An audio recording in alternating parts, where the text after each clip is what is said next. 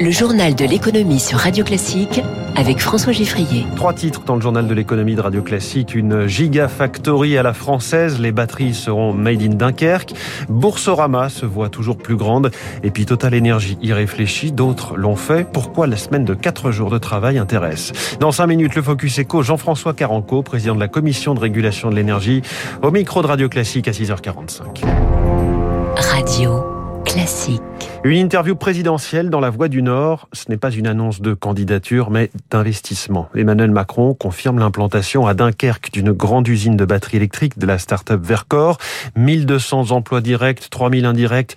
Le président voit même dans les Hauts-de-France une vallée de la batterie. Référence bien sûr davantage à la Silicon Valley qu'au relief euh, assez calme de cette région. Pour autant, l'objectif des Européens de produire 25% du marché mondial des batteries doit faire face à de nombreux freins. Eric Kioch. En 2035, toutes les voitures neuves seront électriques. L'ambition européenne met la barre haute, peut-être trop. Pour construire des batteries, il faut du nickel, du cobalt, du lithium et l'Europe n'en a pas et importe tout. Laurent Meillot, expert en technologie automobile. L'Europe ne s'est sans doute pas suffisamment préparée en matière d'approvisionnement en métaux stratégiques et on risque de le payer un jour avec les volumes qui vont augmenter euh, très sensiblement pour la voiture électrique. D'ici 10 ans, les besoins en métaux rares vont être multipliés par 6 et l'Europe arrive après la bataille. Le marché mondial est aujourd'hui dominé par un géant. Ces métaux se trouvent en Australie, en Amérique du Sud également. La Chine contrôle 60% des approvisionnements et on a 20 ans à rattraper, ce qui est donc un défi euh, très compliqué pour l'Europe aujourd'hui. Une solution, exploiter son propre sol. L'Europe concentre 7% des réserves de métaux rares, mais même en réduisant sa dépendance à l'importation face à la Chine, l'enjeu sera aussi de produire abordable. Flavien Neuvy de l'Observatoire CTLM. Ils ont un savoir-faire très pointu en la matière et surtout, ils produisent à des coûts très compétitifs. Le prix des batteries est absolument central pour l'avenir de cette filière. Dernier défi, et non des moindres, que l'Europe s'est elle-même fixé. Si elle parvient à exploiter des gisements sur son sol ou sur d'autres continents, il faudra le faire de manière équitable et respectueuse de l'environnement. Éric Kioch pour Radio Classique. Dans ce contexte d'un secteur automobile en pleine reconfiguration, Stellantis a annoncé hier à ses syndicats une nouvelle salve de départ volontaire. Bonjour Éric Mauban. Bonjour François, bonjour à tous. Le groupe souhaite se séparer de 2600 personnes dans les deux ans qui viennent. Alors pour cela, il est prévu de renouveler l'accord de rupture conventionnelle collective qui s'achèvera à la fin mars. L'an dernier, 1380 départs volontaires ont été recensés. Il s'agit de poursuivre sur cette lancée. La direction affirme ainsi accompagner la transition technologique vers le tout électrique. Les syndicats se veulent prudents. Ils redoutent que cette nouvelle vague de départ nuise à la performance et au rendement des usines. Une grande attention sera portée euh, sur le nombre de CDI créés pour accompagner cette transition technologique. Du côté de la direction, Carlos Tavares, directeur général de Stellantis, avait affirmé mi-janvier dans les échos que le passage au tout électrique créait un risque social. Éric Mauban en direct. C'est déjà de loin la plus grosse des banques en ligne avec 3 300 000 clients. Elle en vise 4 millions et demi en 2025. Boursorama, filiale de Société Générale, accélère. Elle est en négociation exclusive avec ING pour lui racheter sa clientèle française. Une course à la taille clairement exprimée, hein, souligne Marc Sabatier, président du cabinet de conseil Juliette Sterwen. C'est bien le but de Boursorama Bank de créer un écart important avec Fortunio par exemple qui doit être autour d'un million de clients. C'est vraiment une course au volume.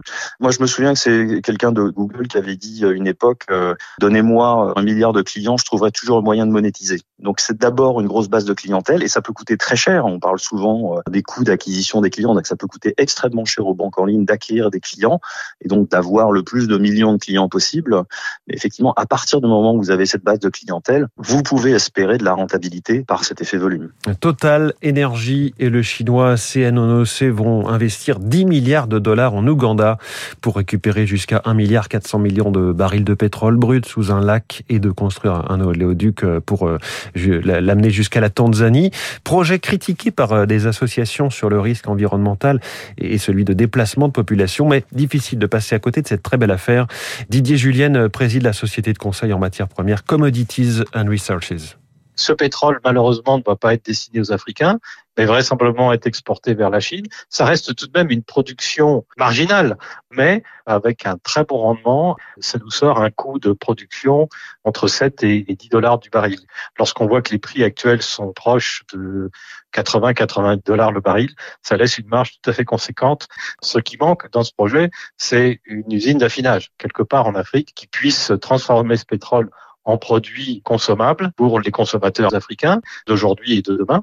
Donc ça, on peut le regretter. Total Énergie, encore lui, dont le PDG Patrick Pouyanné, je vous en avais parlé, s'interrogeait lundi dans les échos sur la possibilité d'une semaine de quatre jours de travail. Réflexion qui en France est encore embryonnaire. 2% des salariés à temps complet euh, travaillent entre 32 et 35 heures par semaine, selon le gouvernement.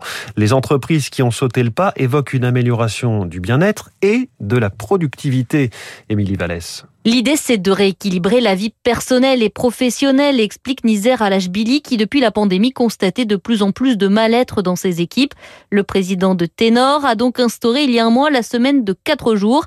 Ses 100 salariés travaillent du lundi au jeudi sans perte de salaire, une manière aussi d'attirer des talents. C'est un véritable levier d'attractivité parce que nous sommes dans un secteur qui est la transformation numérique où on est sous tension en termes de ressources humaines et on a réussi par exemple à attirer 20 nouveaux talents. Ça a été débloqué par ça. Au bout d'un moment, les salaires ils sont tellement corrects que c'est plus un, un vrai levier différenciation. Ce chef d'entreprise est conscient qu'au début, il y aura une perte de productivité. De manière individuelle et à court terme, forcément, parce qu'on travaille 32 heures au lieu de 35 heures, mais à moyen long terme, on pense que la qualité du travail va être en rendez-vous, l'efficience va être en rendez-vous, parce qu'on aura des salariés beaucoup plus épanouis, beaucoup plus efficaces au travail. Il y a un vrai changement de mentalité, note le Centre des jeunes dirigeants d'entreprise qui a sondé ses adhérents.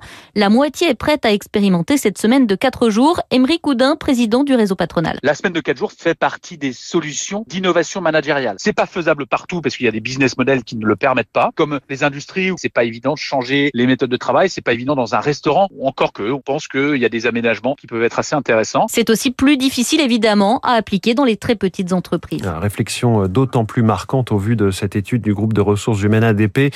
Un quart des Français seraient prêts à écourter sa semaine contre une baisse de salaire. Les marchés financiers à Tokyo, le Nikkei est en ce moment en progression d'1,76%.